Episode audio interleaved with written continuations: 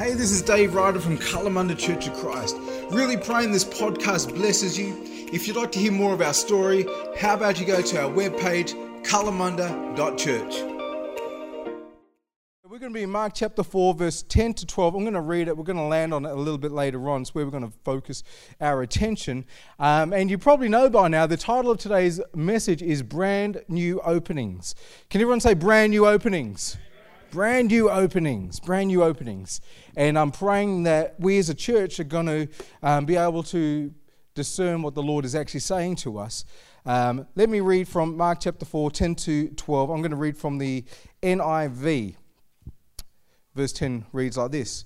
When he was alone, the twelve and the others around him asked him about the parables. He told them, "The secret of the kingdom has been given to you, but to those on the outside, everything is said in parables, so that they may be ever seeing but never perceiving, ever hearing but never understanding, otherwise they might turn and be forgiven." I remember a story which I heard um, just uh, not that long ago, actually. Is a story about a husband and a wife, and they were um, they'd been out for dinner, and they were actually on their way home. And unfortunately, what happened on their way home, they actually had a pretty serious accident um, on the way home. It was quite dark. So um, what happens? They had this accident, and um, the husband was kind of knocked out for a little while. He came to, and he, he looked around, and he saw his wife was actually knocked out, and she was bleeding as well. And as you can appreciate, he was actually really, really concerned. And um, so he jumps out of his car, looks around, and out in the distance, he actually saw that there's actually this house. And what was actually on the, side, on the outside of the house was a sign what was, that was identifying the occupants. And the sign said, Doctor Jones. So he's thinking to himself, this is fantastic. There's actually a doctor there. We need a doctor right now. Runs over, grabs his wife, picks her up, and sprints to the house, knocks on the door ferociously, as you can imagine, only to be greeted by this older gentleman who's in this dressing gown, looking a little bit perplexed as to why you like sort of waking me up in the middle of the night. The husband looks at him and said, "Sir, we've been in this like, serious accident. My wife needs attention, needs help right now." The husband was really surprised because at that moment, that doc, the, the, the, the doctor actually um, took a step back. And he said, "Look, I can see that you're in trouble. I can see you need help, but, but I just need to let you know I can't help you. I don't practice medicine anymore." Husband was in utter disbelief. Just had that husbandry eyes, if you know what husbands look like, you know, just looked at this doctor and he said, "Sir, right now you can do one of two things. You either help my wife or you take that sign down that told me you can look after and you can help my wife." You know, I think twenty twenty is going to be one of those years when we have the ability to take a step back and look at it and make some assessments. I think twenty twenty is going to show us that this was a year where the human heart was laid bare unlike any other recent year. This has been a really peculiar year, wouldn't you agree? Strange. Does anyone still feel strange? I, my, my bearings are still lost, just so you know. I'm still like, what is going on? But I think that as we look back, we're going to be able to look at twenty twenty and say, this was really one of those years that if we took the time to actually pay attention, the human heart was laid bare unlike any other recent year. I mean, just think about it. You know, the human heart, the mystery and wonder of the human heart is the thing that actually left shopping aisles bare this year. And like people were searching for toilet paper of all things. Was anyone on the search for toilet paper? I tell you what, at the beginning of the year, Andrea and I, my wife, we went out day after day and like we'd have to split up. Andrea like went to Coles, I went to Woolworths, nothing. Then we ran to Aldi, nothing. We could not find toilet paper. You know what? We were starting to get a little bit worried, just so you know. Toilet paper. This year was one of those years I've heard anecdotally from doctors and uh, just some stories that this is one of those years where the human heart, with all of its wonder and mystery, it actually cleared out entire um, doctors' waiting rooms with one solitary cough. That happened this year. Right? That happened this year. It's also the human heart, that beautiful, wonderful, mysterious human heart that actually ventured to cross streets and actually go to knock on the doors of neighbours that they'd possibly never done before and to ensure that vulnerable neighbours, that their needs were met, that their shopping and all was taken care of. In fact, my cousin, who's fifty-one, he's a single fifty-one-year-old Anglo-Indian and he has never shopped before in his entire life. Right? Hard to believe, right? Yeah. The boy needs the Lord. That's all I have to say. He needs Jesus. But even he, he was actually saying to me, he's got a neighbor who's ninety years old, and he went over to his neighbor and he said, you know what? Give me your shopping list and I will go shopping for you. This is a guy who's never been shopping before in his life. It took him hours. He didn't know where anything was in the shopping center. But like, I'm thinking, this is unbelievable that my cousin, who like, if someone like him would actually go to his neighbor and ensure that the safety and the needs of his neighbor are met. What a year. It's the wonder and the mystery of the human heart that actually took the time out to drive by houses and sing happy birthday to little boys and little girls who this year were unable to have birthday parties. What an incredible year if we actually look back and look at the human heart. Right now, all of us, we're looking at America and other parts of the world that are literally um, at a standstill, aren't they? There's outrage and there's protests and there are things that are happening. Even yesterday in Langley Park, there was like ten thousand people or so that all gathered around, and there is outrage and there are things that are happening. And we need to actually understand and recognize that what we are seeing right now, that this is a human heart that's being laid out bare and is being exposed for us to see. If we actually have the time and the heart to actually uh, inquire and say, what is actually going on right now? The human heart is actually um, being exposed. And you know what? All over the world, people are moved right now. We're moved in different ways. I think in particular, there's a lot of young people at the moment, and, and, and there's a lot of wisdom and counsel, and, and we want to walk with you because there's a lot of young people. Actually, you know what? There's a lot of older people too who have all these emotions and things and that are happening inside of their hearts and their minds, and they can't actually articulate what they're feeling. I think that's something that's happening right now. You can't actually articulate. You know something's up. You know something's been exposed. You know something's wrong. I can't necessarily articulate, and I'm feeling something inside of me, but I don't know why I'm feeling what I'm feeling right now. This is actually the human heart, which is actually laid out to bear. And the reason why we're paying attention, the reason why we're looking, is because we know that the thing that's being exposed right now is something that we know has always been there. It's a truth that we find so uncomfortable, but nevertheless we know it is true, that there is evil and there is injustice in this world, isn't there? Or do you live in a different world to me? There is evil and there is injustice. Absolutely. And the thing with following Jesus is that I myself, especially as a Christian leader in this state, I can't go about pointing my finger because I know the truth. Because I know that that evil and that injustice, that actually resides pretty close to home. That same evil and injustice out there actually resides inside of my heart, the human heart. And if you're a human, as we all are, I hope, just making sure, that actually resides inside of our heart as well. If we understand the human condition and if we understand the gospel of Jesus Christ, it's that close as well, isn't it? You know, Billy Graham made this obvious um, observation many, many years ago. He said this, the human heart is the same all over the world. And I think that's true. The human heart is the same all over the world. But for this time, twenty twenty, I've heard a lot of commentators, I've listened to podcasts and, and um, just different leaders in different arenas um, all over the world. There seems to be a sense that for twenty twenty, it's different this time. And it seems to be that our hearts this time in twenty twenty, they've been laid to bear in a moment of complete global vulnerability, and that's the difference this time round. It's a difference this time round.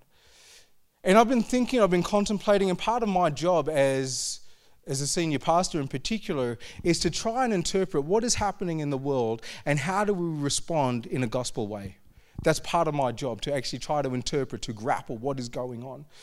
And I really believe that we in this moment as the Church of Jesus Christ, not just here in Kalamunda, but actually globally right now, we are in that blessed position where we are able to actually think through what is actually being asked of humanity right now. If the hearts of humanity are actually being laid bare, if there is something that's being exposed right now, if there is a cry that is going out from the human heart right now, we are the ones who get to grapple and get to ask the question, what is actually being asked? And how can we respond? And we need to understand and recognize that for most people, they'll be feeling things, they'll be going in certain ways. There's certainly going to be a mob mentality. There's going to be people who are going to be doing things and saying things out of genuine concern, but there's going to also be others, and they're not genuine at all. We understand that we live in this world, but we need to understand that for the most part, people will not be able to articulate or really clarify what is being asked in this cultural moment right now. But we as a church, we can. And another vulnerability is, as a, I mean, I've been a pastor for like over twenty years now. I know Christians. I know me. I know me. I know me. Here's the vulnerability with the church. We may know what the fundamental question is, but it is oh so easy to actually bypass that question and go on living our little Christian life with actually, we might preach the gospel, but we will never demonstrate it. That's me. Is that you? So easy to do that. So easy to do that. And we need to understand, like really in this moment, especially with our young adults and our younger generation right now, I'm feeling you young adults. You know, I was young once. Once. We need to understand and recognize that if we do not grapple and identify the fundamental questions that have been poured out from the human heart right now, we could easily become indifferent. We can easily become angry activists. And we could so easily, possibly, vacate our role and our vocation as ambassadors of Jesus Christ, position placed in God's providence in this generation in twenty twenty. So we're in a really, really privileged position right now because we actually do know some things of God's kingdom, don't we? Yeah. So here's the question. Here's the question. It's a question I really want us to think about, to grapple with, to ponder. When I'm back next week, I'm going to follow on from, from this thought. But here's the question. What does it mean to be human? What does it mean to be human? Because you know what? The sign on the, the, the, the, the wording on the sign out there, it doesn't say doctor. It says church. And that means something. And we are going to have the world coming knocking ferociously on, on our doors, and the way we, we respond means absolutely everything. And it's not just the sign that's outside there. Do you realize that in your household, you can't see it, but there is actually a sign on the front door of your house which says Church of Jesus Christ? Let me go a little bit further. If you're a follower of Jesus Christ, right now there is a sign in front of me. There's a sign right over here that says Church of Jesus Christ. And I can fully expect that the world is going to come running to me, knocking on the door of my heart and actually asking and expecting me to help. Our response means absolutely everything. And this is the privilege that we are in right now. I was thinking about last week as everything was kind of like starting to move again, and there was this word that was bantered around. Um, it was actually used. It was almost prophetic. Everyone was using the word. The word was reopen. Everything was reopening. Cafes were reopening. Restaurants were reopening. Schools have already reopened and churches were reopening. It was this sense that there was this reopening that was happening all over the place. And I thought to myself, this is significant. How amazing. We're reopening. And God actually caught me and he actually said, I do not want the sentiment in my church in this season to be that we are simply reopening. He spoke and he said, this is what I want the sentiment to be in this season, this brand new season for the Church of Jesus Christ, not only in Kalamunda, not only in New Spring, but in for Perth, is that this is now a season of brand new openings. This is not a season of just reopening. This is not a season of, oh, we get to come together and we get to do this stuff. No, God is actually saying this is a season of brand new openings. And immediately when God said it to me, I went to my good old Pentecostal tradition. I'm thinking, wee-hee, that's awesome. That means it's going to be like new anointings and new ministries and it's going to be like these new wells. And God said, no, no. See, the problem I have is that I automatically go back to my traditional thinking. And sometimes we as charismatic Pentecostals, as I am, you know, I love it. I mean, we can go there. I love that stuff, you know. As long as it's authentic and genuine. The thing is, we as humanity, we so easily go back to traditions. And sometimes we even point our finger at, at, at churches, like higher order kind of churches, our oh, traditions, and we don't understand that we ourselves get caught in traditions as well. Imagine this. Um... Imagine like, uh, ima- imagine if a builder, right? Imagine if a builder, and their job was to actually build a two hundred story skyscraper. You know, that's what they're supposed to do. And you watch them. This is the day of laying the foundation. And what they do is that they get out these plans for a nineteen thirty cottage. That's not going to work, is it? The blueprints of nineteen thirty do not work for actually building a skyscraper. And that's where we are right now. The blueprints of three months ago, of yesterday, are not sufficient for what is required today. And that's going to be part of our challenge. It's certainly my challenge. I'm so glad that we get to do this challenge together because I'm like you and you're like me. We so easily revert back to our traditions. You know why? Because they worked. But just because they worked yesterday does not mean they work today. Isn't that right? These brand new openings have everything to do with the current global question at hand: what does it mean to be human?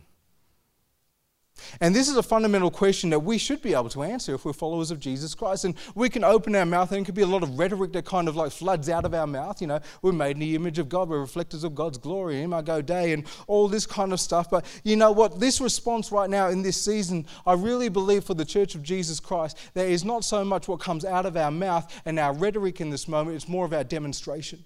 Because if the world is crying out and saying, we want to know, we're, we're grappling with this question, we are seeing that what does it mean to be truly human in this world? Why is it that some people are treated differently to other people? What does it fundamentally mean? If it does mean that there is some dignity and there's something on humanity, what does it mean to be truly human? And we can actually open up our Bibles and, and kind of say, oh, you know what, we can kind of like to go through this and all that. But how much more powerful if we actually have a mindset and a posture and say, that is a phenomenal question. That is a great question. That is like, keep hold of that question. Now watch my life and you will see what it means to be truly human.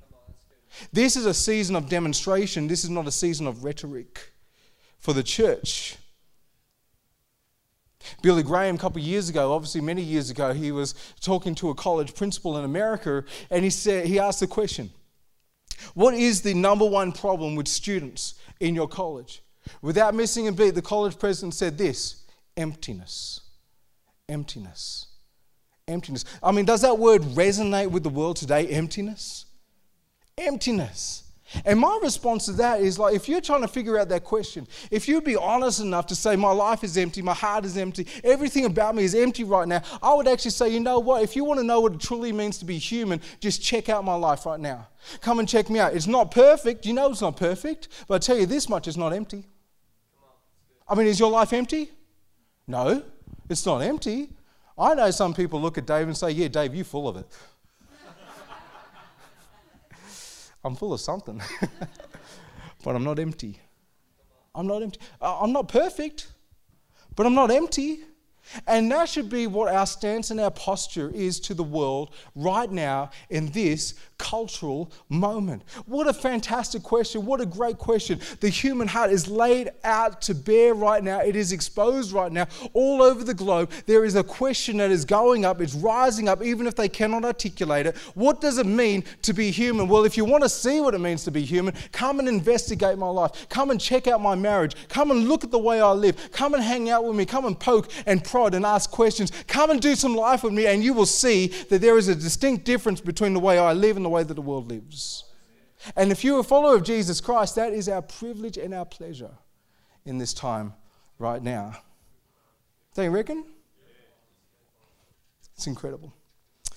Well, before the COVID nineteen kind of struck, we were um, journeying through Mark's gospel, and we're going to be looking at Mark chapter four, as I said before.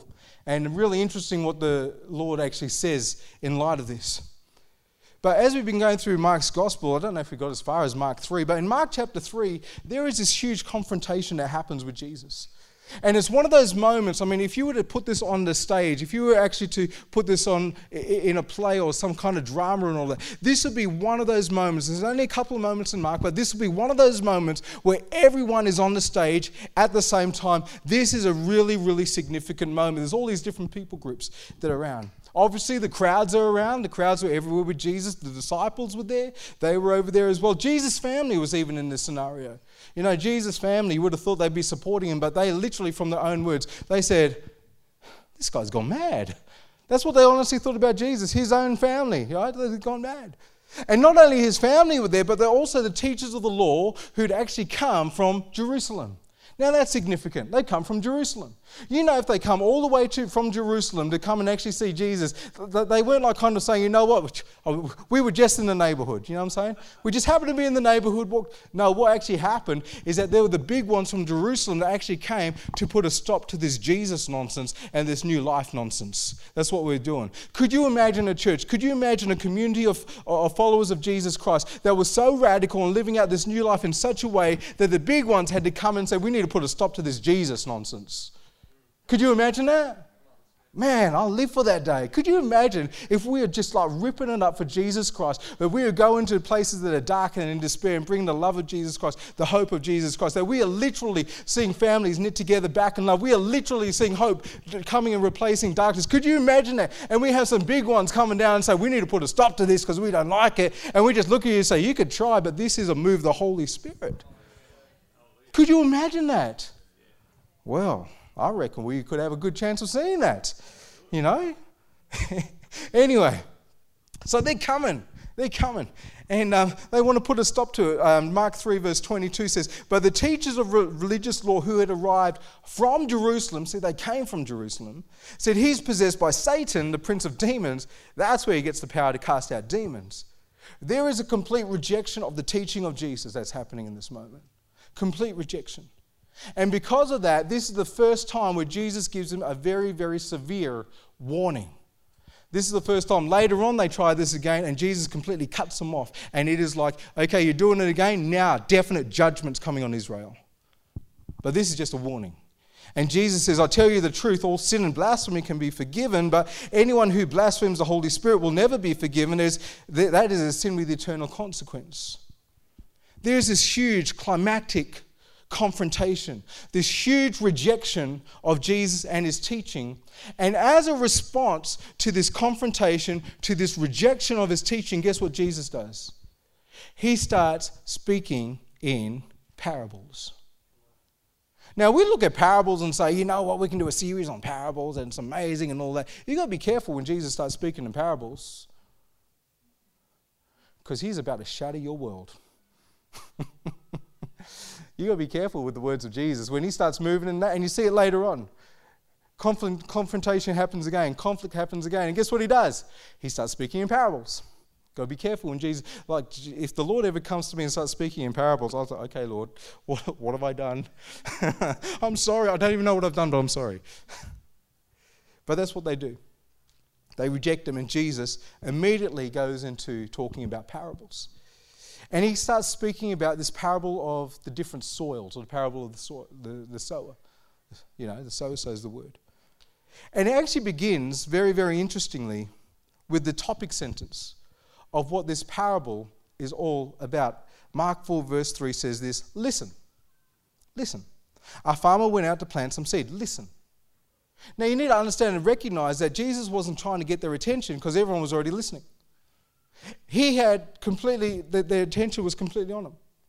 I mean, they were so intrigued with Jesus, they were like literally pushing him back into the sea. So he needs to get into a boat and all that. And everyone's watching Jesus. He is not trying to get people's attention. He is actually saying, this is the topic of what I'm going to talk to you about right now. Listening. How are you listening? And you know what? This word listen, the Hebrew equivalent would be the Shema. Listen. O Israel, but the word listen, Shema, it is not just hearing or not just understanding, it is a nuanced word which implies obedience. It implies obedience. That's what Jesus means when he says listen. He ain't just talking about, oh, I can hear the words, I can hear the syllables, I can hear the sound, I can hear the tone, oh, I understand. No, Jesus is actually saying, in order to listen, you need to obey as well. It is a nuanced word. Do we listen? Do we obey? And we need to recognize that that word listen is so, so important, because wrapped up in that one word listen is the secret of this pending question that the world is now asking. What does it mean to be human? Is all wrapped up in that one word, listen. Listen. And obviously the disciples have no idea what Jesus is talking about. So when the crowds leave, they actually come and say, Jesus, you said these weird things. What were you talking about? And this is where we land, Mark chapter four, verse ten to twelve. When he was alone, the, twi- the twelve and the others around him asked him about the parables. He told them, the secret of the kingdom of God has been given to you, but to those on the outside, everything is said in parables, so that they may be ever seeing but never perceiving, ever hearing but never understanding. Otherwise, they might turn and be forgiven. He lets them know straight off the bat, there's a secret here, which I've just told you. There's a secret. And after saying there's a secret, he goes on to quote this kind of obscure scripture that is found in Isaiah chapter six, but it's actually imagery that is thread throughout the whole of Isaiah, and it's actually thread throughout the entirety of the Old Testament, moving into the New Testament. And the quotation is this, that they may be ever seeing, but never perceiving, ever hearing, never understanding, otherwise they might turn and be forgiven. And you kind of think, what in the world are you talking about?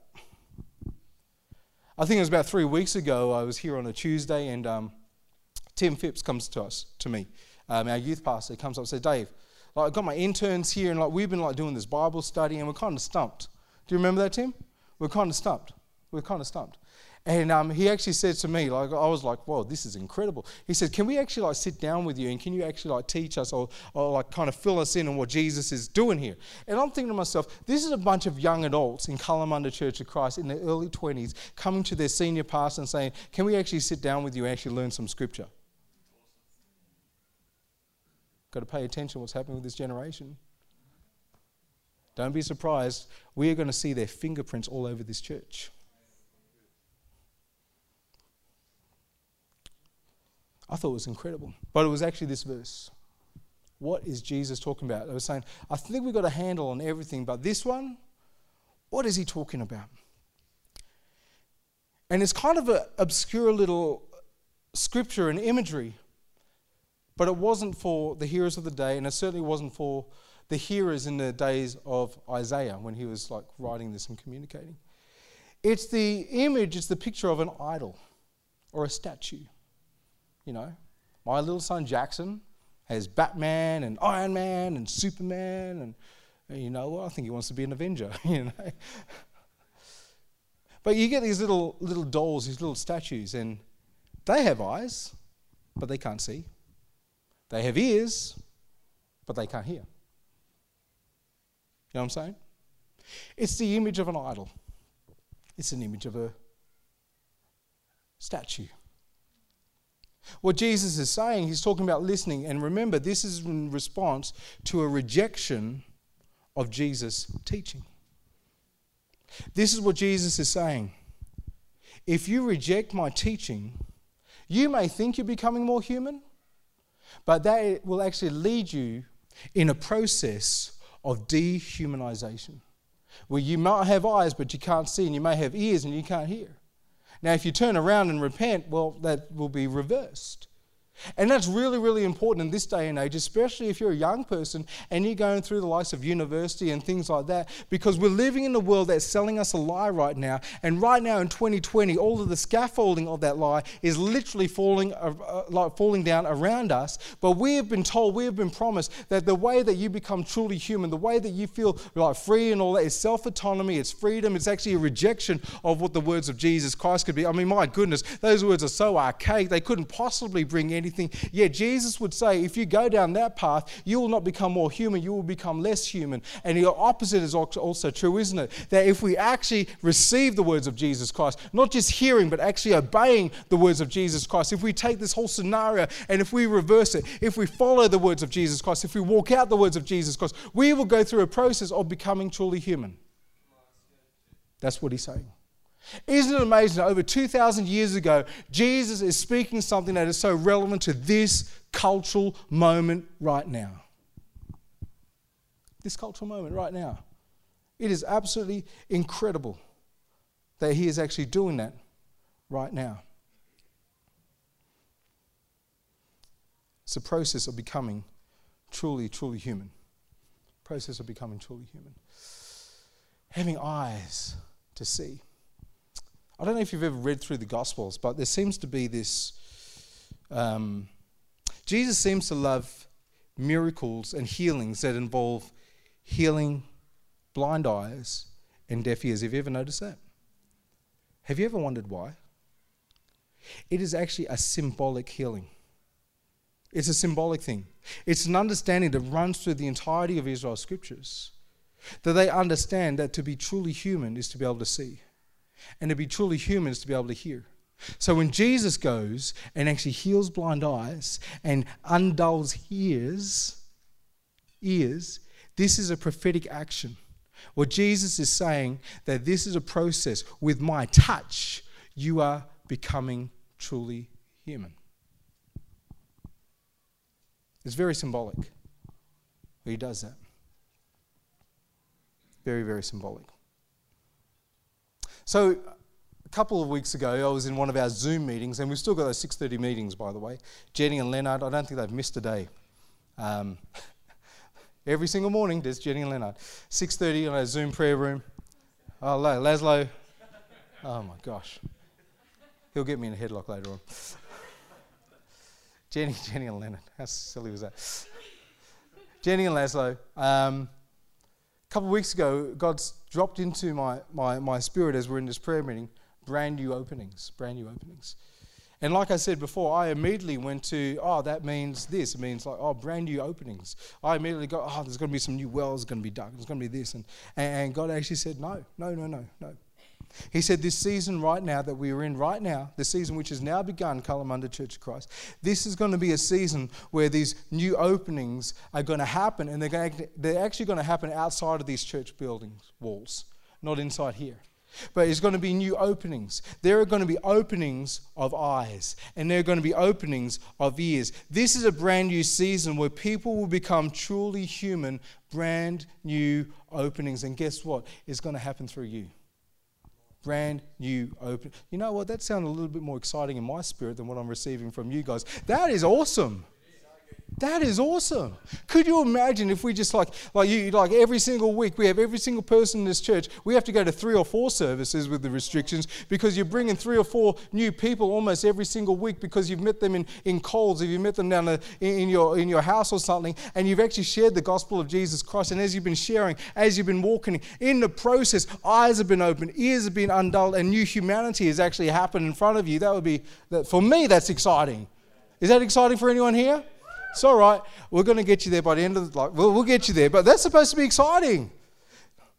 The church is supposed to be this contrasting community in the world. We're supposed to be so distinctly different in this world because we are a community of those who are truly human. We're supposed to be serving our world, extending and administrating, thy kingdom come, thy will be done on earth as it is in heaven. That's who the church is. If you don't believe me, why don't you grab your Bibles, go to Ephesians chapter two. I'm going to show you. Ephesians chapter two, verse fourteen to sixteen. Let me show you what this gospel actually means, what it addresses, and what it actually brings forth. Ephesians chapter two, verse fourteen to sixteen. Um, I'll read it out for you. It says this, "For Christ himself has brought peace to us. He united, he united Jews and Gentiles into one people," get that, one people, "when in his own body on the cross, he broke down the wall of hostility that separated us." Wow, that's incredible. Any hostility around the world right now? Just a little bit. Just a little bit. "He did this by ending the system of law with its commandments and regulations. He made peace between Jews and Gentiles by creating," get that word, creating. Do you know that word creating implies? Something new. Creating. You know, this was not renovation. This is a creating. "By creating in himself one new people." There we are again, "from two groups. Together as one body, Christ reconciled both groups to God by means of his death on the cross, and now hostility toward each other was put to death." Incredible to think that through the gospel, through the cross of Jesus Christ, there is now one new humanity, a true humanity. They are called the church. That's you. That's me. We are true humanity. Did you know that? You know, we've got so much scripture in this book, and some of it's really hard to interpret. We've got a book like the book of Romans. Who loves Romans? Like, what are you on about, Paul? It takes a lot to actually understand what he's on about. But Romans is one of those books that lets us know how he did it. How did you get this to happen throughout human history? How did you do it, God? Well, that's fantastic. The book of Ephesians tells us what he did. That he actually created one new people, one new humanity, one new creation. They are called the Church of Jesus Christ. And we are those who are administering the kingdom of God in and through this world. We are not this little exclusive, like little group. We are fully inclusive because we are taking the life of Jesus Christ, and we are seeing blind eyes open, deaf ears undulled, true humanity added to our number day by day, week by week. And if we ever forget that, you know what? We just become a little holy huddle, and we are not functioning as a Church of Jesus Christ. Oh, I'm going to listen to this again. I'm going to go, that is good. You see, if you don't understand the gospel, This is the gospel, all right? This is the gospel. People don't understand the gospel. The gospel is literally the good news of Jesus, the King. That's it. But all the implications, my goodness.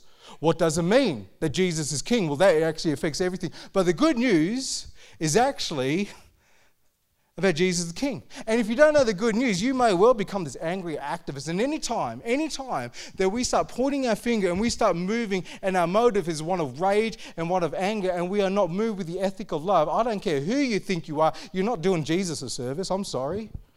I mean, get off your soapbox. I feel like I'm back at church now. I'm starting to get a bit more feisty. I'm serious. The amount of Christians on Facebook and Twitter at the moment, I'm seriously. If you're not operating out of an ethic of love, please do not think you're bringing about the kingdom of God, because it is an ethic of love that actually moves this world and shapes this world and brings transformation in this world. Isn't that right? Well, that's what I believe anyway. But if you don't understand the gospel, man, I'm spitting everywhere. If you don't, lucky we've got such a lot. If you don't understand the gospel, this is really important. If you don't understand the gospel, you will not finish important thoughts. Thoughts like this: I'm saved. For what? I'm saved to go to heaven. Mm. Now, I was thinking about this, like over the years, I've heard like a lot of like silly. Like, when I was growing up, I even heard this acronym, you know, Bible. Basic instruction before leaving earth. Do you know how like how wrong that is? That's heretical. That might shock you, but that's heresy. The story is not about leaving earth to go to heaven. The story is about heaven coming to earth. The reason why we get so mucked up, because we think we've got a ticket to go to heaven, we can't do anything. No, that is actually, that'll lead you to actually live a life that is actually not Christ. And this book, it might give you a lot of stuff, but this is ultimately, this is a book that is revealing the purposes of God in humanity. And if we understand the purposes of God, we understand that we are invited to join Him in His purposes. Am I stepping on anyone's toes? Maybe my own. But you need to, we need to be able to finish important thoughts. Is any teachers here? Any English teachers? First sentences are quite important, aren't they? I mean, I learned that. I mean, I went to school in Armada, but even in Armada, I learned that. You know? First sentences are really, really important. Have you ever considered what the first sentence of the Bible is? Genesis one, verse one to two. In the beginning, God created the heavens and the earth. The earth was formless and empty, and darkness covered the deep waters, and the Spirit of God was hovering over the surface of the waters. Have you ever thought about the first sentence, that the very first sentence of the Bible actually gives this de- description of this world, that it is formless and that is empty, and that when God comes, He starts to bring form and order out of the chaos. And have you ever considered that maybe God is still continuing that right now? As we go to the end of the Bible, and we actually see that there's this new Eden that's sort of created, but it looks like a city, that seems like this formless existence. In the very first sentence of, of Genesis, it's kind of been transformed and moved in such an order that it is this beautiful city where, city where heaven and earth are coming together. I mean, my goodness, is that possibly telling us about the purposes of God? That He is moving through history, He is bringing order, and He is replacing chaos, and He is bringing light where there was once darkness. I mean, is this like, I mean, I'm not an English teacher, but I think first sentences are quite quite important. You're saved. What are you saved for? You're saved for demonstration. You're saved for invitation. Because the plans and the purposes of God is to bring order in this world. And we join Him in His purposes. And anywhere we see where there is disorder and there is chaos, the first thing that should come to our mind is, oh, I better get over there. I know I'm messing with you, but I ain't no caretaker anymore, so you guys are going to have to put up with it. It's so, so amazing to think about that. Um, I was, um, it was last week, um, I was in our in our church, um, and um, I was in a room. And um, there were chairs just scattered everywhere. And if you guys are just getting to know me, like, like, but but there were chairs everywhere, and like it was annoying me. You know, they were just like chairs pointing all sorts of different directions. So so like for me, I was like, when I actually just put them around, and and God started speaking to me about this very thing about order. He said, "You know what, Dave? In this room." This room wasn't, it wasn't an issue of disorder. It was actually an issue of non-order because the room wasn't functional. See, there's a distinction between disorder and non-order because of function. Have you ever moved into your house? Anyone ever moved house? I hate moving house. Oh. But in, in under the roof... Under the roof, you have all the, everything's in boxes and all that, you know, everything's in boxes. It's not an issue of disorder, it's actually non-order because it's not functional. But everything you need is under the roof. Do you know where Kalamunda is right now? There's not disorder in Kalamunda. It's non-order. Because every grace and every gift that is needed for the season is under the roof. But God is actually bringing in ordering out of the non-order so there would be new function. But that's what the Lord is doing, and that's what we're invited into. But if you don't know the gospel, you won't be able to finish important thoughts. Why are you saved? To get a ticket to heaven? Uh, wrong. You're saved to join Him in His work on earth, that Thy kingdom come, Thy will be done here. We have no problem believing that His will is done in heaven. What about on earth? In this cultural moment. So the world's crying out, what does it mean to be human? And my response is going to be, well, let me show you. It's a season of demonstration. The church is pretty good at preaching. We're not so good at demonstrating. And people will come alongside you in your life and my life. I can have band come up. I'm about to finish. And I'll ask them questions. So why are you doing that, Dave? I mean, why did you give that? Wait a minute, wait a minute, wait a minute. That person just cussed you out and you're still blessing them. Why do you do that? They might look at you and say, Dave, like, I've noticed the way that you treat Andrea. It seems like you've got her on this pedestal. It's almost as if you, you keep on preferring her. Like, why are you doing that? They're just like, that, that's like, I don't get it. You know, why do you keep doing that? Like, wait, Dave, Dave, wait a minute. I can't believe you actually took the time and you sat down with me for weeks and weeks and maybe months and months on end, and you actually translated the kingdom of God so I could understand to such a point that I now know that there is an open invitation for me to join God and His plans and His purposes. I've got this invitation. Wow, I can't believe that you did that. How do you do that? That's like amazing. Like, uh, I had meaning, I had purpose. Why did you do that? And when we have those questions that come to us, well, we need to respond and say, you know why I did that? Because this is what it looks like to be truly human. This is what it looks like if Jesus is King. We're in the season of demonstration. We're in a season where we're going to see eyes open, ears open, not in here, out there. Out there. This is the season for the church to be mobilized. This is not the season. And you know what's really good? We've got these restrictions and we've got these regulations, which means it's much more easier for it to happen out there than in here. How do we demonstrate it? Well, there's only one way to demonstrate it. It's obvious. We ourselves have to be truly human. Have to be. And it's all wrapped up in that one word, listen. To the words of Jesus. To the teaching of Jesus. Am I just hearing? Am I just understanding, or am I going to obey? Am I going to obey? And I've got to be honest, in every single church I've been to, I'm not so sure about here, you guys might be a lot more holy than the other ones I've been to. I've noticed that we've got a lot of critiques in churches, but very, very few disciples. Do you know how I can say that? By definition, a disciple is a student. That's a disciple. We come before the Lord and say, Jesus, speak. I want to hear your words so I can obey. And in this new season as well, I guarantee you, there are going to be people in our church, and you've been praying and you've been believing for loved ones for years, maybe decades.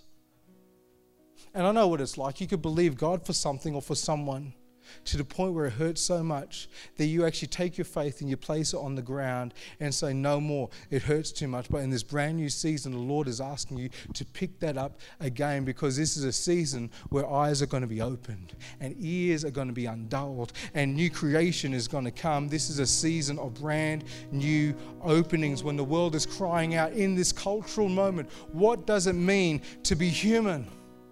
Our response is, you know what, you may not necessarily hear our rhetoric, but I'm going to show you right now. And as I show you, as you investigate, please do not be surprised if my King walks into your life and his fragrance fills your life and your eyes open and your ears become undulled and you come fully alive. In Jesus' name, let me pray for you. I've spoken too long, as I always do. Father, we thank you for your word. How beautiful is your word, God. How full of life and vitality is your word. I pray this morning that you've quickened our spirit, God. That you've opened our eyes even more. That as we, we've heard from you, Lord, Holy Spirit, come and just keep softening our hearts. That we would be a people who not only hear you, but we obey. Father, I pray for those in our families, in our friendship circles, in our lives, and they are asking this question, but they are not followers of you. Would you allow us the opportunity to demonstrate, to show off what it means to be truly human in this world? I pray for those in our church even now, and you feel like you're disqualified because you've made a mistake. You're not perfect. No one's perfect. I pray that imperfection would not exclude us from demonstration, Lord. In Jesus' name we pray. Amen.